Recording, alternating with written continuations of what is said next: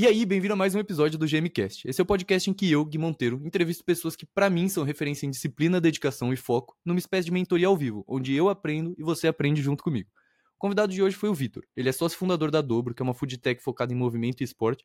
E se você, assim como eu, é do mundo da corrida, você certamente já ouviu falar sobre eles. Provavelmente de algum influenciador que você segue, porque eles estão com todos os maiores do esporte. Nascido em Araraquara, ele tem 28 anos, fez administração na FGV e é um entusiasta do empreendedorismo e inovação. Eu gostei muito de bater um papo com ele, eu aprendi bastante, eu imagino que você vai também. Então, fique agora com o papo.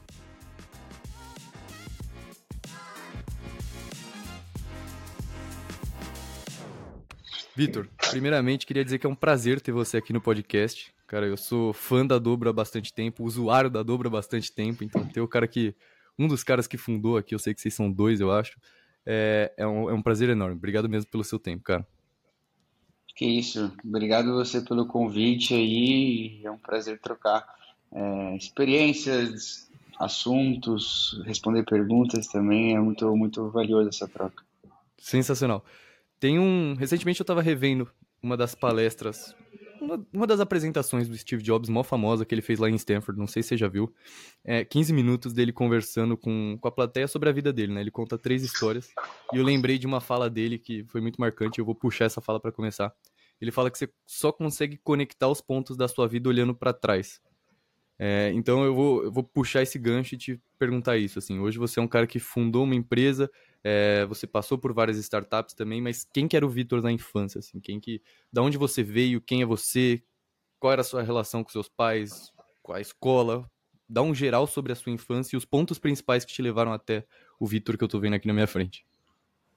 Boa, isso daí é, é, dá até saudades, né, quando você lembra, mas, cara, eu sou o Vitor é do interior, eu sou do interior de São Paulo, né, nasci em Araraquara, é, todo mundo que vem para São Paulo depois que, que sai do interior acaba até é, assustando um pouco, né, pela, pelo tamanho da cidade, pela velocidade, e isso tudo, né, quando você olha para trás da sua infância, era tudo mais tranquilo. Você ia para a escola, voltava, almoçava em casa, depois você ia para a escola de novo. Então era um ambiente muito mais é, tranquilo. Eu sempre fui uma, uma, um garoto que curtia demais esportes. Então eu lembro que minha vida era escola, amigos, depois clube, futebol. Escola, amigos, clube, futebol. Então o esporte sempre teve dentro da minha vida, assim, diariamente. É, sempre tive, desde a infância, aquela, aquela questão de vai para o judô, depois vai para natação, depois vai para futebol. Então, assim, minha vida era sempre esportes.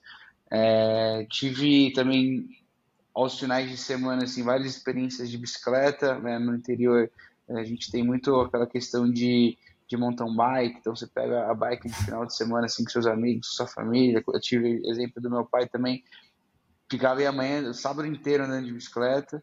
Então, era muito, muito assim.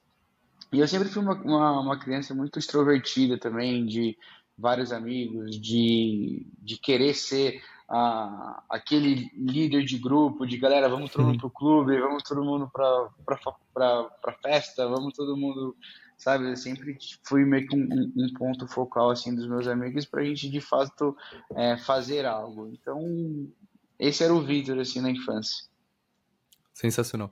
Eu tenho boas memórias de Araraquara. É, o Inteiro Nesp 2018 ah, foi em Araraquara. é, o Inteiro Nesp de Arara... 2018 foi em Araraquara. É... Bom, todo, mundo, todo mundo que ficou no falo de Araraquara ou lembra por conta das festas de faculdade, né? Porque são muitas, ou, sei lá, por causa da cidade da laranja, da laranja né? É, quando eu falo que eu tenho boas memórias, é que eu tenho poucas memórias, mas todas elas são muito boas. Essa foi absurda. É, beleza, entendi um pouquinho do, da onde você veio, assim, a sua infância. Agora eu quero entender um pouco mais da onde veio a sua vontade de empreender. Porque você teve uma infância ali na escola, indo para o clube. Imagino que, que você começou a desenvolver liderança, liderando seu, seus amigos ali, convocando a galera para o clube. Mas da onde veio a sua vontade de empreender é, especialmente na, na, sua infância, antes de você empreender, assim, com, como você começou a sentir é, alguém que queria criar empresa ou criar coisas ou, ou fazer esse tipo de desenvolvimento, não só entrar numa empresa e criar carreira ali? Boa. É, eu acho que é muito pelo meio que você está envolvido que começa a, a, a surgir, né, aquelas vontades. Então, no meu caso, foi muito pelo exemplo do meu pai, que tinha empresa, e aí, né, acho que a, a questão da administração em si acaba florindo é, pelos exemplos que você tem próximos a você, né.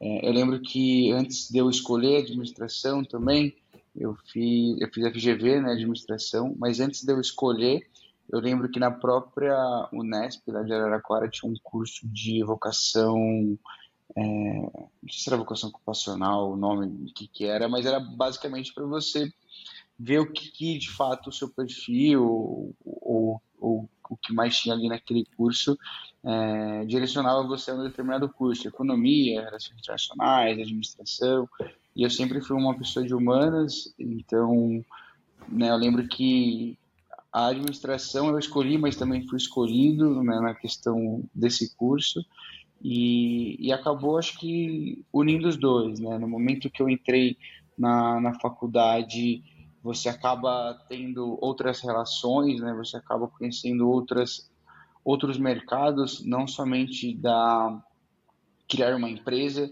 e aí você acaba entendendo que criar uma empresa pode ser ser empreendedor, pode ser infinitas coisas, né? Mas ao mesmo tempo você pode ir para uma consultoria, você pode ir para um banco, você pode ir para uma multinacional, você pode, né, ter, ter inúmeras experiências ali.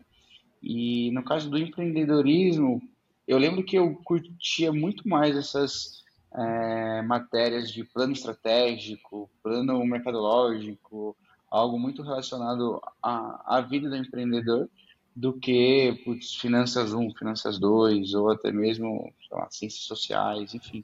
Eu acho que no meu decorrer da faculdade eu fui entendendo que de fato é, o empreendedorismo estava muito ligado a mim e foi num período onde eu estava, inclusive, tive uma oportunidade para, né, você tem oportunidade para ter uma experiência, é, experiência lá fora, né, no caso de pô, na GV você pode trancar um semestre ali e ter uma experiência em outra faculdade no exterior.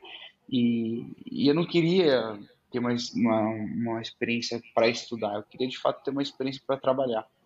E foi nesse momento, acho que no meu sexto, sétimo semestre, assim, no último ano da faculdade, eu tranquei e fui no Google mesmo buscar estágio lá fora, né? Foi quando eu estagiei seis meses numa startup lá nos Estados Unidos, em Los Angeles, e acabei tendo, antes do, do estágio em si, fiquei uma semana, quase 10 dias no Vale do Silício, e aí depois que você fica, começa a viver aquelas questões do empreendedorismo, é, começou a, a chama do empreendedorismo, né? E aí eu fiquei trabalhando lá seis meses nessa startup também, e durante esse tempo eu fazia de tudo, levava produto no correio, fazia meio marketing, lavava louça, é, ajudava com logística, ajudava com finanças, acaba como estagiário ainda de outro país, putz, fazia de tudo e fazia com, com muito amor ali, porque de fato era uma experiência que eu sabia que jamais eu iria conseguir novamente ou que poucas pessoas acabam conseguindo. Então, essa startup, que inclusive, inclusive chama True Brain, é, eles vendiam aminoácidos né, para o cérebro, neutrópicos. Então, é, isso lá em 2016, 2017. Então, a gente também está. Isso foi quase 6, 7 anos atrás. E ainda no Brasil a gente não tem produtos legais como esses também. Mas de qualquer forma foi uma experiência incrível que lá para dezembro, assim, eu voltava em janeiro. É, eu queria voltar para ter mais um ano de faculdade para terminar eu já sabia que eu queria empreender. Eu falei, não, vou voltar para o Brasil, vou criar meu negócio, o que, que, eu, o que, que eu vou fazer. E, e muitas pessoas empreendem com serviço, com tecnologia, e no meu caso eu sempre fui uma pessoa que, putz, eu quero ver as coisas, né? Eu preciso pegar, no, de fato, materializar isso. E, e aí foi no momento que eu estava lá nos Estados Unidos mesmo, lá em dezembro, que eu fui fazer uma viagem de esqui, e eu lembro que eu colocava na, na camelback, né, na mochilinha, uh, muito Red Bull e cookies. E aí eu falei, cara, tô tomando Red Bull pra caramba, tô tomando cookies, será que não tem algo mais energético, algo mais natural, algo mais saudável, assim, num, num complemento como um todo? Porque você ficava ali horas na montanha, cara, eu não queria descer pra ir no café, e mesmo se você descesse, você ia ter que comer hambúrguer, ia ter que, né, é, consumir coisas que não eram tão saudáveis. E aí eu lembro que no dia seguinte, assim, eu fui no, no mercado e eu vi uma gôndola de muitas energy bar, né, barra energética. Falei, caraca, não tem no Brasil isso. E tanto que não tinha, né, só tinha a barra de proteína, barra de frutas, barra de cereais e barra de nuts aqui no Brasil. E eu falei, cara, uma barra energética no Brasil ia ser legal. E eu consumia muito café. Eu falei, putz, será que uma barra energética com café, com cafeína, com carboidrato? E aí eu lembro que nos Estados Unidos mesmo, eu coei café, peguei tâmara, amassei com pasta de amêndoa, com aveia, aí eu peguei o café, coloquei na travessa, fiz um, um creme horroroso lá, ele fez umas bolinhas, coloquei no congelador. Ficou horrível. Mas Daí que nasceu a ideia da barra energética com café. E falei, putz, quando eu cheguei no Brasil, a primeira coisa que eu fiz foi chamar meus, meu amigo na época, né, hoje meu sócio, o Pedro também, de, cara, tem esse projeto, vou, vou buscar engenharia, engenheiro de alimentos, aí no Google mesmo, engenheiro de alimentos, fábrica de barra, e aí você começa a pesquisar e começa a, a surgir as ideias e os próximos passos aí da aventura. Muito legal. É, é, meio impressionante o quanto a história é parecida com a história do Otto e da Maismu. Eu, eu conversei é, com ele recentemente. Inclusive o, inclusive o Otto da Maismu, o Ioneto também, eles foram meus veteranos na GV, eles eram uns dois anos, acho que acima. E quando a gente estava no processo de criar, assim, no processo de, de empreender, de fato, lá nos finalmente da barra energética, a gente, pô, teve umas duas, três conversas com eles. E, é, essa troca é super legal também. Da mesma forma que eles me ajudaram, eu ajudo as pessoas, os, os próximos também, e acho que essa roda ela continua girando sempre, né? Então é muito importante ter essa troca, porque de fato, é, da mesma forma que hoje eu já dei também feedbacks para eles, já dei sugestões para eles, porque lá na frente, né, você tem essa troca. Então é super importante, de fato, sempre as pessoas se ajudarem, porque sempre volta, né? O mundo dá volta sempre. Muito legal, muito legal. É, é, é, quase uma teoria da rede, assim. Quanto mais você agrega para a rede, mais a rede te devolve no, no longo prazo. Exatamente. É, hoje a Dobro é uma, uma marca que é gigantesca no mundo do esporte. E antes de entrar especificamente na parte de negócios e Dobro, eu queria entender da importância do esporte para você. Qual é a sua relação com o esporte e por que o esporte é importante para você? Você comentou um pouco da sua infância, mas hoje, como, como o esporte te afeta? Boa, Gui. Cara, eu não vou ser. Não vou mentir, né? Vou ser super sincero. Eu tenho altos e baixos com o esporte hoje, até mesmo porque eu vejo o esporte como, para mim, né, algo extremamente importante, mas ao mesmo tempo ele está de acordo com a intensidade que eu coloco nele, né? Então, é, no caso, eu dentre os esportes que eu mais pratico é futebol, corrida e ciclismo. É, agora eu dei uma boa desanimada com futebol por questões de.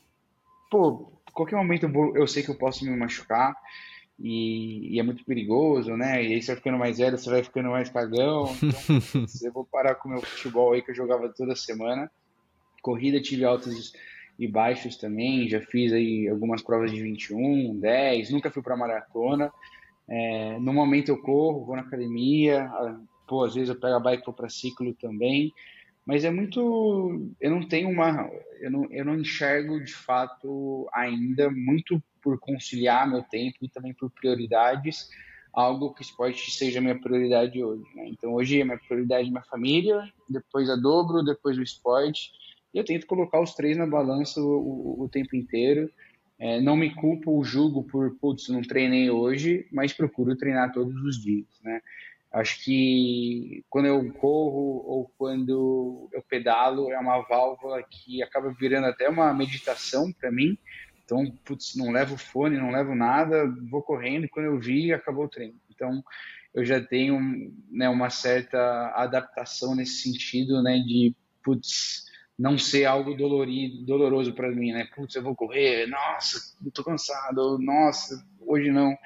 É, eu sei que o momento que eu corro que eu pedalo ali são, são momentos extremamente importantes para minha cabeça e muitas ideias da dobro surgiram nesses momentos. Né? Você vai correndo, aí você entra numa ideia, putz, quando você viu, você já lançou o produto.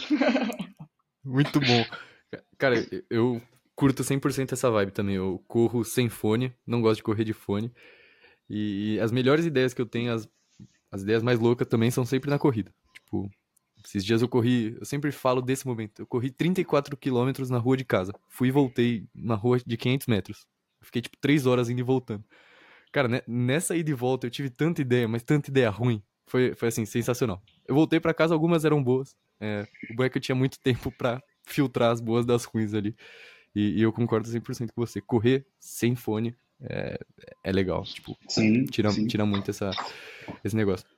E você comentou um pouquinho hoje que suas três prioridades são família, esporte e a dobro. Na verdade, família, dobro e, e esporte nessa ordem. Eu queria entender um pouquinho dos seus hábitos, da sua rotina, de como que você balanceia essas coisas.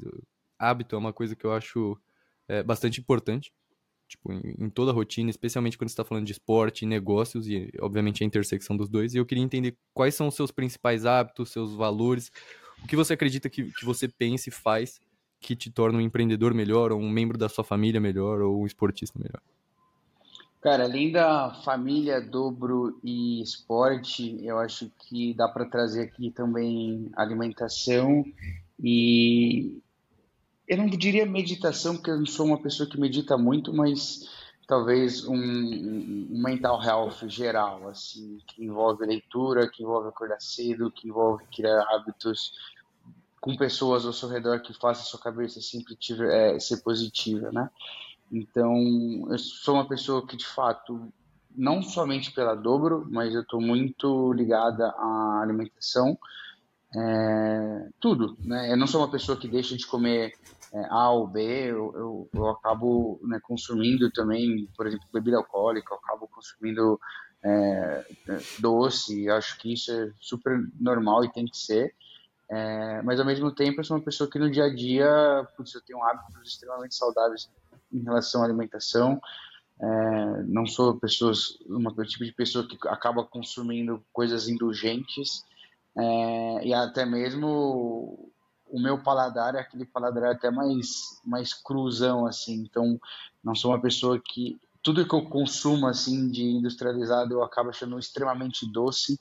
Então qualquer sei lá vai barras de concorrentes proteína de concorrentes né, ou de outros produtos também eu acabo consumindo eu acho sempre muito enjoativo e tal porque eu sou uma pessoa que acabou né, tirando isso da minha vida há muito tempo e aí você acaba se acostumando, né? Na questão da alimentação. Na, na questão dos meus hábitos, eu sou uma pessoa que gosta muito de acordar cedo, assim, então não tão cedo. Eu diariamente coloco às seis da manhã e aí vou treinar. É, é, ou tem dia que eu corro, tem dia que eu vou na academia mesmo fazer musculação, tem dia que, que eu pedalo, mas mais musculação e corrida. Então, curto acordar cedo. Eu gosto de começar o dia trabalhando também, umas oito e meia, é, nove horas estourando, já estou no escritório. Passo o dia aí trabalhando até umas oito, oito e meia. E aí, quando eu chego em casa, é, é o momento de eu ficar com a minha namorada, é o tempo de eu né, esquecer de tudo, não trabalhar.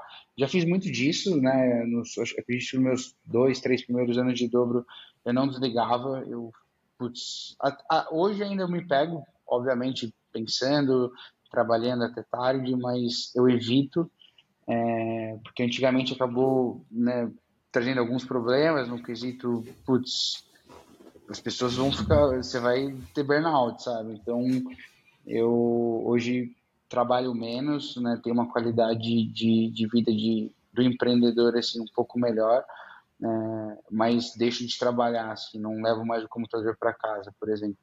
Então, umas oito e meia, nove horas, e aí, putz, aí é aquela vida social mesmo, putz, fazer uma janta, de ler um livro, de ver uma série no Netflix.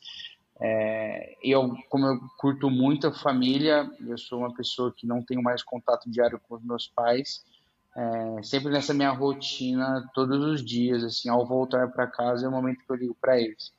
E, então tenho essa, essa ligação diária com eles também, né? seja ali por telefone, mas seja um minuto ou dez ou meia hora, a gente tem esse contato aí diário de que meio que o dia terminou, foi tudo certo, como que foi por aí também. E, cara, mas é isso, assim, não tem, não tem uma vida tão extraordinária aí de várias curiosidades, não. Mais o hábito mesmo, a rotina. É, a sensação que eu tenho é que, no fim, é isso mesmo. Tipo, não, não existe. É raro é, quem faz exato. o extraordinário, assim, o, o, básico bem feito, bem executado com consistência. Tanto Sim, que eu, é... eu vejo muita gente fazendo dieta intuitiva e tendo resultados até melhor do que aquela galera que, sei lá, para de beber, para de comer certas coisas, porque querendo ou não, na dieta intuitiva a pessoa balanceia com a felicidade ela consegue fazer por mais tempo. É, contra alguém que faz uma coisa extrema e para em tipo dois meses, assim. É, até quando você vê Sim. alguém começando a correr, sabe? O cara Sim, não corre e... todos os dias. Sim, e, e acho que é muito do ciclo, assim, das suas relações. Por exemplo, a gente, esse final de semana agora, no sábado, eu tive um aniversário de um amigo meu, aqui em São Paulo mesmo, né? Então, ele convidou, pô, vamos no bar e tal. Aí foi lá, um pessoal, 10 pessoas, vai, vamos supor. E desses 10, tipo, três iriam correr a maratona, a meia maratona da ASICS no dia seguinte, né? Então, assim, eles estavam lá e ao mesmo tempo, no dia seguinte, eles foram embora mais cedo para correr, entendeu? Então, é muito do equilíbrio das coisas mesmo, de você ter o contato com seus amigos e ao mesmo tempo saber que o dia seguinte você tem um compromisso que é uma corrida, mas não necessariamente você vai deixar de beber, sei lá, uma taça de vinho, uma, um, uma cerveja. Eu acho que é, é, faz, faz bem isso, né? As pessoas terem essas relações. Eu, pelo menos, né? Acho que faz muito bem eu ver meus pais, ver meus amigos, sair de casa, ter relações ir para o trabalho presencial, não ficar em casa, ter conversas, errar, falar merda, pedir desculpa, acertar. Então acho que a vida real é tudo um pouco de tudo, né? É muito isso. muito legal. Agora falando um pouquinho sobre a Dobro, é, vocês fundaram a Dobro na época da GV ainda, na época da faculdade. E uma coisa que a gente sempre ouve, assim, eu sou recém-formado, mas que a gente sempre ouve na faculdade é... Você formou quando? Formei em 2022, finalzinho. Ah, legal. Boa. É. É, a gente sempre ouve e que os dados também suportam isso, que a, a idade mais otimizada para empreender é ali 31, 32 para cima. E muita gente tem um receio de empreender na faculdade, o que de certa forma faz sentido. Como era a sua cabeça nessa época e como foi o processo de começar a empreender na faculdade, assim? É, tanto de se juntar com o seu sócio, de ser levado a sério, por exemplo, pelos fornecedores, de começar a atração. Conta um pouquinho do começo da Dobro, é, da perspectiva de dois estudantes. Olha, eu acho que, no, no, meu ponto de vista, eu nunca consegui ainda tirar uma conclusão de qual é o momento certo de você empreender, tá? E eu acho que realmente não tem. Eu só acho que tem prós e contras e ambos estão certos. Se é empreender durante a faculdade, ou com 31, com 30, ou com 60, 50. Eu acho que né, dependendo do momento da sua vida, é o momento de você empreender. Então, acho que o timing ali é o momento certo. E o timing correto é só de cada um. Né? E no meu caso, putz, assim, eu lembro que quando eu comecei a, a estruturar o negócio, era no, no, momento de último ano de faculdade de você e os seus amigos procurarem estágio. Então, chegou um momento que todos os meus amigos estavam estagiando, estavam ganhando dinheiro, e eu não. Eu não estava estagiando, não estava ganhando dinheiro e ao mesmo tempo, né, começa a virar uma bola de neve, né? Quem está quem está estagiando ganha dinheiro, viaja com os amigos ou vai para mais festa ou faz isso, x, y, z. E ao contrário de quem está empreendendo, putz, esse final de semana eu preciso fazer isso, esse projeto, ou esse, eh, não tenho dinheiro para acompanhar vocês, ou não estou estagiando, ou é aquele ocioso que não faz nada durante a tarde, e aí, né, acaba ficando, putz, meus amigos estão indo e tal, aí sua cabeça vai começando, né? Então, assim, se você não estiver preparado mentalmente para isso também, ou se você não quiser muito, vai pifar. Tanto que muitas pessoas desistem. Por quê? Porque começa a bater na bunda, né? As pessoas começam a entender os prós e contras daquele determinado momento. É, e no meu caso não foi diferente. Esses exemplos que eu dei foram os exemplos que aconteceram comigo, né? Mas em nenhum momento eu, eu pensei em desistir, pelo contrário, era, era algo que, porra, eu curtia demais. Eu, eu tava muito comprado com o desafio, eu tava muito. tava querendo muito. Então, e óbvio, né, nesse momento eu tive apoio dos meus pais também, não, vai, te ajudo, segura as pontas, acredita. Até hoje eu não sei se eles acreditavam mesmo, de fato, ou eles só estavam me empurrando, né? Mas é, de fato era isso. As primeiras conversas com o fornecedor, até mesmo com a fábrica que abriu as portas para a gente, é, pô, um moleque de 21, 22 anos vindo aqui querendo fazer um lote de, sei lá, 5 mil barras. Putz, que barra de café. É, mas ao mesmo tempo, se sua ideia é boa, se seu pitch é bom e você tá com as pessoas certas, que no caso desse fornecedor eu dei, não sei se sorte, mas de fato ele foi super parceiro, é um dos fornecedores da Dobra até hoje, é, que acreditou no projeto. Talvez sem ele não tivesse, tivesse sido mais difícil, ou talvez eu não tivesse conseguido na época, mas tem muitos prós e contras assim, no, no geral. Hoje, você me pergunta, pô, você esperaria mais um pouco? Talvez sim. Se arrepende de ter começado? Não. Então, assim, né, acho que. Eu não sei se eu respondi também, mas eu é, acho que essa não é tem certo e errado, né? É, eu, eu, acho que essa é a resposta. Toda vez que. Eu gosto de fazer essa pergunta para todo mundo que tá empreendendo e ver o, como cada um enxerga. Eu acho que cada vez mais as respostas tendem para isso, assim. Tipo, cara, quando você, quando é você pensou em fazer um, quando você pensou em fazer um podcast, o que, que, te limitou a isso? Pô, quando eu vou começar o podcast? Será que o podcast vai dar certo? Não vai dar certo? Você só vai saber tentando, você só vai fazer, só vai saber de fato começando as primeiras. E pode ter muita coisa que você vai melhorar ainda, muita coisa errada, modelo de negócio vai mudar, modelo de entrevista você vai mudar, então tem que começar mesmo. Animal. É, eu, eu, eu tenho concordado bastante com isso, assim. Eu sempre começo as coisas e depois eu vejo como melhora. É, o cara da conta simples, não sei se você conhece ele, Rodrigo Tognini, Tognini, não sei o, nome certo dele. Em um bate-papo com ele uma vez, ele falou uma frase muito marcante pra gente da, da Liga de Empreendedorismo da Poli, que foi: Eu sempre dou o tiro e corro atrás da bala. Aí essa, essa frase ficou muito marcada na minha cabeça, assim. Eu sempre dou o tiro e corro atrás da bala. A frase não faz nem sentido, mas se você não abstrair, você consegue entender o que ele quis dizer, assim. Do tipo, cara, eu começo e, e vou atrás. Assim. Então eu, eu tendo a pensar bastante nesse tipo. E a gente comentou bastante sobre a Dobro, como começou, o tipo de produto que vocês fazem, mas eu acho que vale a pena a gente resumir aqui, dar um, uma perspectiva mais é, geral do que é a Dobro.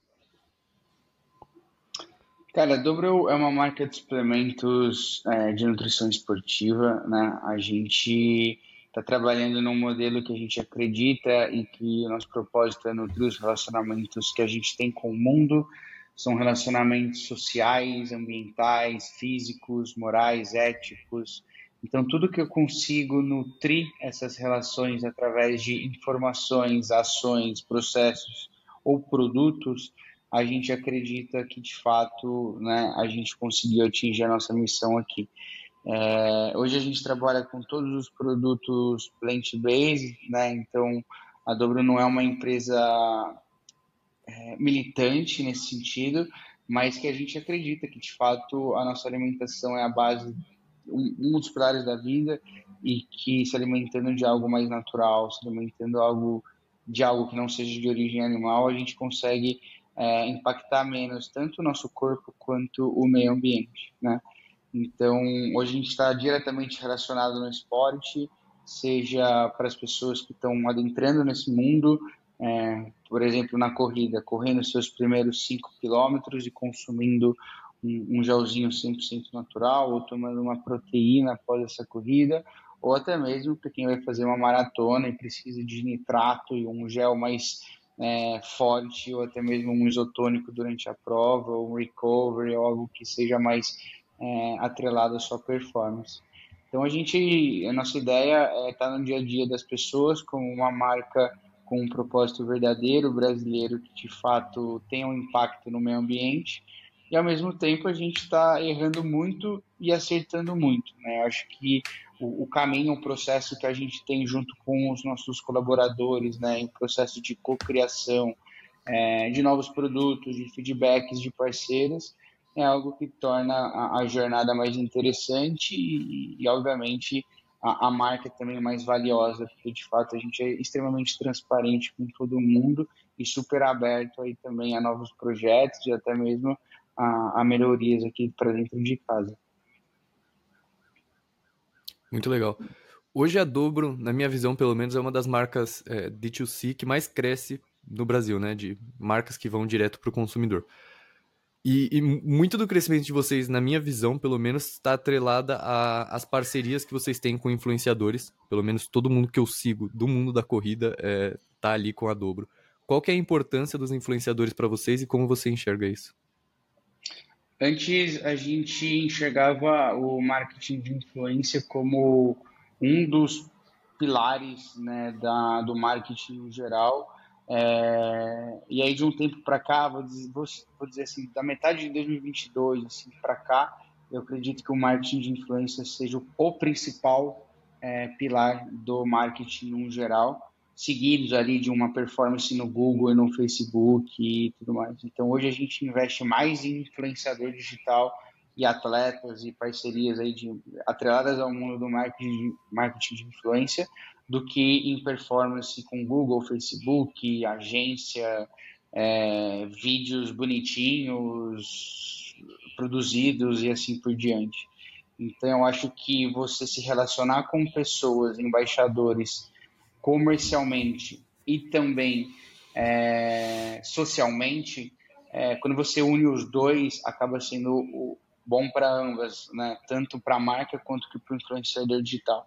O influenciador ele não vai, é, pelo menos os nossos, assim, né? todas as parcerias que a gente faz, antes a gente envia os produtos e vê se de fato a pessoa vai consumir e obviamente ela vê se de fato ela curtiu porque precisa existir uma verdade. E aí a, a, a parceria para ser de longo prazo, ela precisa ser verdadeira e a pessoa precisa consumir. Então, tendo esse relacionamento de Vitor e Guilherme, por exemplo, ou X e Guilherme, ou Dobro e Guilherme, e, e posteriormente Dobro e Guilherme, eu acho que a parceria acaba sendo muito mais valiosa para ambos os lados e por, por longo prazo também. Faz sentido. É, inclusive foi assim comigo também. Eu recebi os produtos inicialmente, provei, gostei. Na época eu tava na minha semana de minhas semanas de pico ali de preparação para maratona, e eu não tomava nitrato, eu não tomava um pré-treino para corrida. Foi puf, minha cabeça explodiu assim. é, quando eu comecei a tomar o pré-treino de vocês. Legal. Agora uma pergunta um pouco mais técnica sobre a Dobro. Você veio também do, do, do um background de startups e muito do que se fala em startups é que o, o core da sua empresa tem que ser internalizado. Essa, essa pergunta é mais ou menos uma provocação que eu fiz também é, o Otto da Mais Mu recentemente. Eu vou fazer para você. Se o core da Dobro são os produtos, como você enxerga é, as fábricas terceiras? Ou se o, se o core da Dobro não for é, os produtos, como que você enxerga é, o core de vocês e como vocês se relacionam com isso? Assim? É uma pergunta bem filosófica, mas qual que é o core da dobro e se não é produtos, sim, por que, sim. Que, por que, que é, faz sentido eu, eu, eu, acho, eu acho que é exatamente isso que você falou. Se o core da dobro fosse os produtos, seria interessante a gente ter uma fábrica. Como o core da dobro não são os produtos e é muito da nossa comunicação e é muito do nosso marketing é, e, e a nossa operação no final do dia, é, não faz sentido a gente ter hoje uma fábrica própria. Então, no modelo que a gente quer crescer de ter vários produtos, eu teria que ter várias linhas Fabris aqui dentro de casa, uma linha de gel, uma linha de barra, uma linha de pó, uma linha de XYZ, e não faz sentido. Eu acho que quem tem que fazer isso é quem de fato é bom em fazer, né, em, em, como indústria no geral. E a gente é bom de marketing, a gente é bom de marca, a gente é bom de conteúdo, a gente é bom de pensar é, inúmeras possibilidades de diversos produtos. E aí sim eu tenho que contar com parceiros que de fato é, são bons nisso, né? Que são as nossas fábricas próprias, que são algumas. A gente deve ter umas quatro, cinco, seis fábricas com que cada um faz um, um produto. Óbvio, o nível de complexidade aumenta, né? Seria muito melhor a gente ter uma, duas, três ali, mas se for para ser fácil, vai ser copiado, né? Então, quanto mais difícil, né? Quanto mais complexidade você coloca numa operação de produto e tudo mais, mais valioso acaba sendo isso. É, e se você faz isso bem feito, né, é questão de tempo mesmo para dar certo. Animal. Essa, essa pergunta é bem provocativa e eu gosto de fazer para todo mundo que, que tem marcas D2C e até no mundo de roupa. A startup que eu trabalho hoje é no universo de roupa. É, as confecções também são terceiras. As confecções raramente hoje são internas, até de, de marca grande. E, e, faz muito sentido você manter a operação Asset Light, até caso você queira, por exemplo, expandir para outros países ou outros estados, você não está necessariamente preso à sua fabricação própria. A não ser que você seja uma Coca-Cola que pode fazer isso. Mas, tipo, faz muito sentido. Eu gostei é, da Sim. filosofia de vocês de pensamento. Uma outra dúvida que eu tenho da Dobro especificamente é do seu relacionamento com o seu cofundador. É, vocês estão aí há muito tempo juntos e para vocês estarem crescendo tanto, eu imagino que é um relacionamento saudável. Como era o seu relacionamento com o seu cofundador antes da Dobro e como vocês evoluíram isso de amigos para sócios e, e, pessoas que querem escalar e criar um, um negócio gigantesco juntos? Boa, eu conheci o Pedro em 2010, numa, numa viagem de high school. Então, eu sou de Araraquara, Caraca, ele, é de, ele é de São José dos Campos. E lá em 2010, ali no, no segundo ano da escola, né, primeiro ano, segundo ano, a gente se encontrou em Idaho, Idaho, é um estado dos Estados Unidos que poucas pessoas conhecem ainda. Aquela viagem de seis meses de escola, assim, que você fica em casa de, de família. E, cara, a gente ficou na mesma rua, assim, na cidade. É uma cidade minúscula e eu, eu fiquei numa casa de família, ele ficou em outra. Basicamente, a gente vivia junto, porque eram os únicos brasileiros da cidade. Hum. E aí a gente ia para a escola, enfim, né? Deu muita liga, assim, questão de amizade mesmo, de, de amigos. Mas quando a gente voltou, eu voltei para Araraquara, ele voltou para São José e putz, a amizade meio que foi esfriando, né?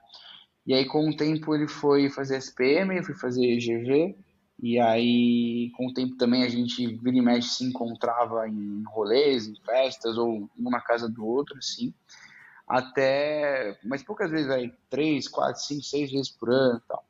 E aí, foi esse momento que eu fui fazer intercâmbio, e aí eu morava com o Lucas na faculdade, e o Lucas era da mesma cidade do Pedro, e eles eram amigos de infância também.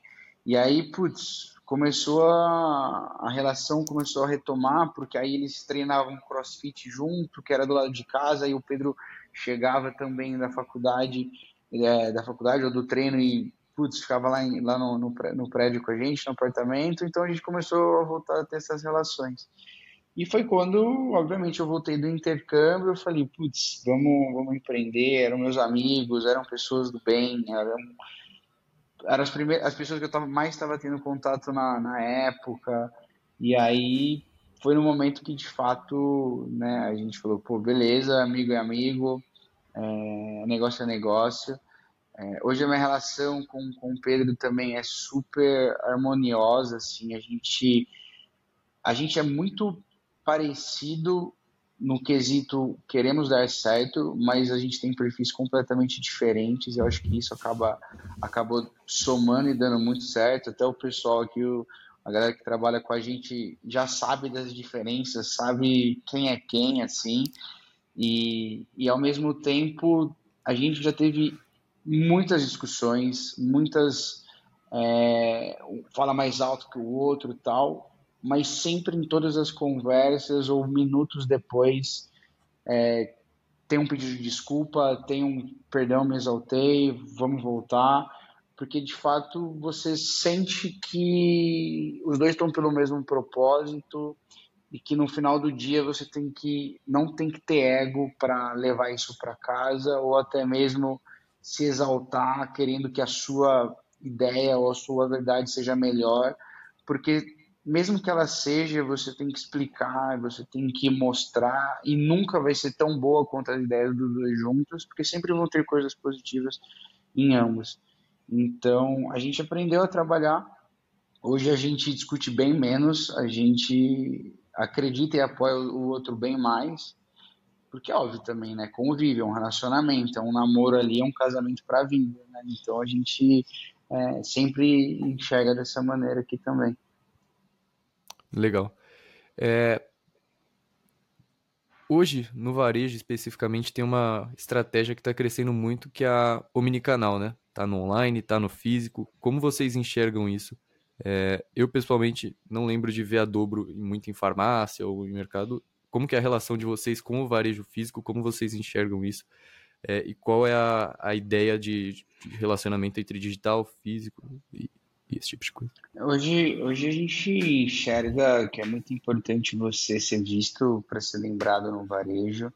É, eu acredito que o varejo, principalmente de nutrição esportiva, está crescendo cada vez mais.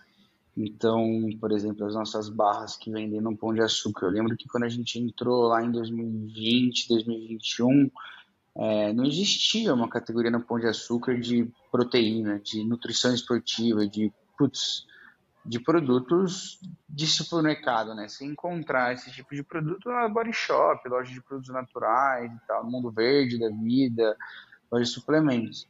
E hoje você vê que o, tanto a gôndola do Pão de Açúcar, como também gôndolas de farmácia, já tem ali seus suplementos, né? O que é super bacana para o mercado no geral. É, e obviamente, para a gente, por mais que a gente seja uma marca bem é, digital, uma marca mais é, que está no, no, no, mundo virtual ali, né, nas mídias sociais, a gente tem que olhar para o varejo com, com um cuidado especial também, é, colocando os nossos produtos nas melhores lojas, é, tendo o maior ponto de contato e distribuição com o fornecedor, com o cliente, não somente no estado de São Paulo, né, mas no Brasil como um todo. Então, de fato, é super importante hoje a gente ter alguns alguns pontos para serem é, vistos ali para a gente não ser esquecido. Por outro lado, também, é, por exemplo, a gente não tem loja própria. Né? Talvez um dia uma loja conceito da Dobro, é, talvez um dia um, um quiosque da Dobro em algum lugar, numa Ciclo, no Ibirapuera. Eu acho que é isso muito relacionado à experiência também, né? Então, isso agrega demais não somente para a marca, mas que de fato os clientes que estão ali consumindo, né, podem ver a, a marca mais vezes, não somente ter, ser mais ter mais é, proximidade com a marca, não somente ali no, no Instagram, no, no TikTok, no próprio site. Muito legal, muito legal. Indo para um, o final já, algumas perguntas mais pessoais da sua vida, mais aleatórias, desconexas de, de, de dobro. É, quais são livros que você leu recentemente e você recomenda para to todo mundo que gostaria de empreender também, ou simplesmente ser uma pessoa melhor? E pode ser filmes também, é todo tipo de mídia que você consumiu e você acha que vale a pena compartilhar.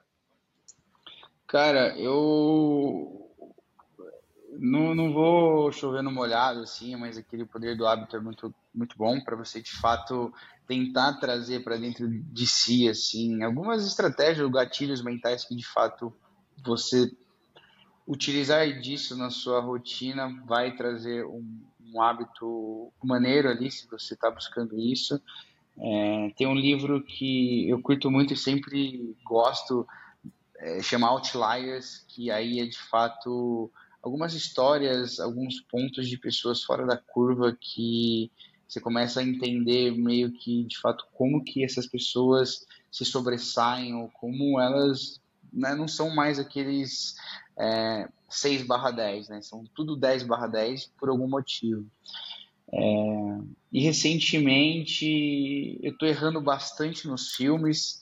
É, todo filme que eu estou escolhendo não, estou curtindo muito.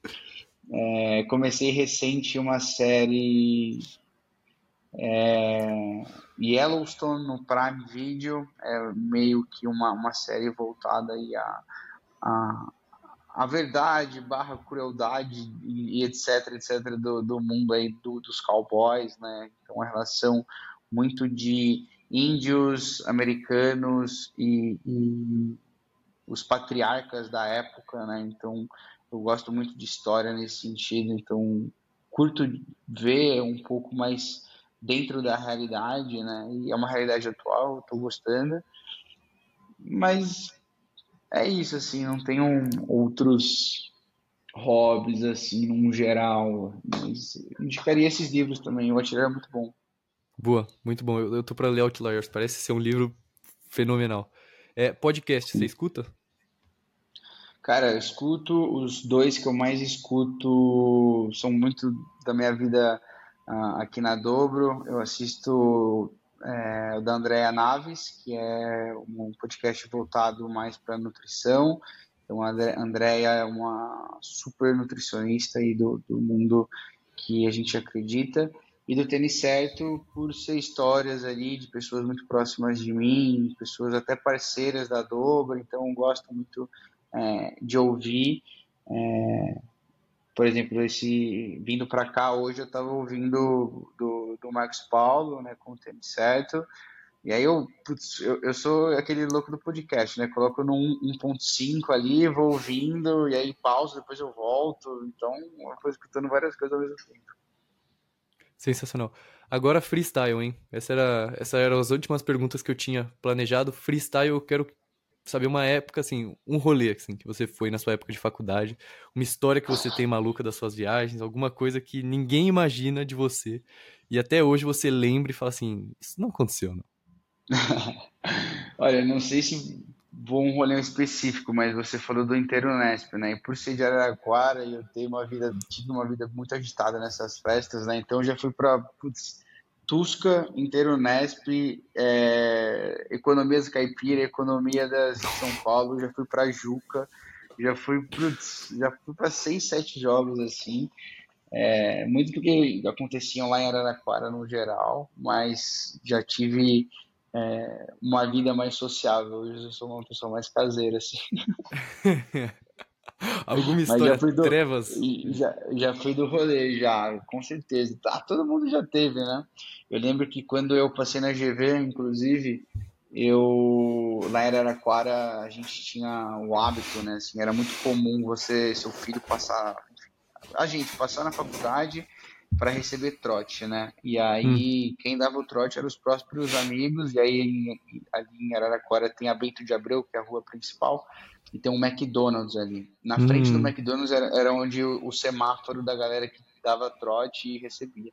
E quando eu passei na GV, eu, putz, meus amigos me embebedaram tanto que deu um PT ali, fui pro hospital, meu pai ficou puto, me buscou, saiu de cadeira de rodas, assim, já todo torto.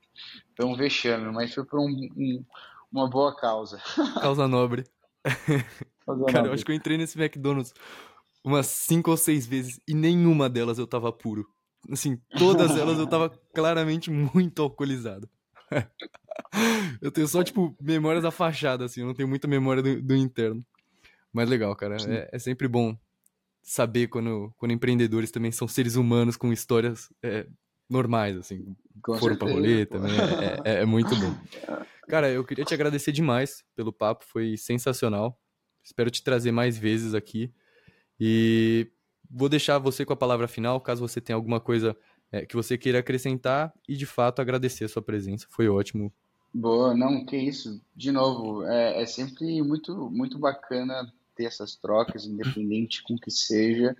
É, da mesma forma que eu abri as portas para você e você abriu as portas para mim, eu acho que essa troca você tem que continuar fazendo com qualquer tipo de pessoa, seja pessoas que estão começando igual a mim ou pessoas mais seniors que você enxerga como putz, uma pessoa é, exemplo para sua vida, porque eu acho que as pessoas são pessoas, né? E putz, que, que é uma hora no, na agenda de cada executivo ou de cada empreendedor, tá? Então, inclusive, uma sugestão aí para o seu podcast, cara, não desiste não, vai para cima, manda mensagem no LinkedIn para a galera, busca aí algumas pessoas para de conselho, ou até mesmo para grandes podcasts, né, que já passaram por muitas coisas.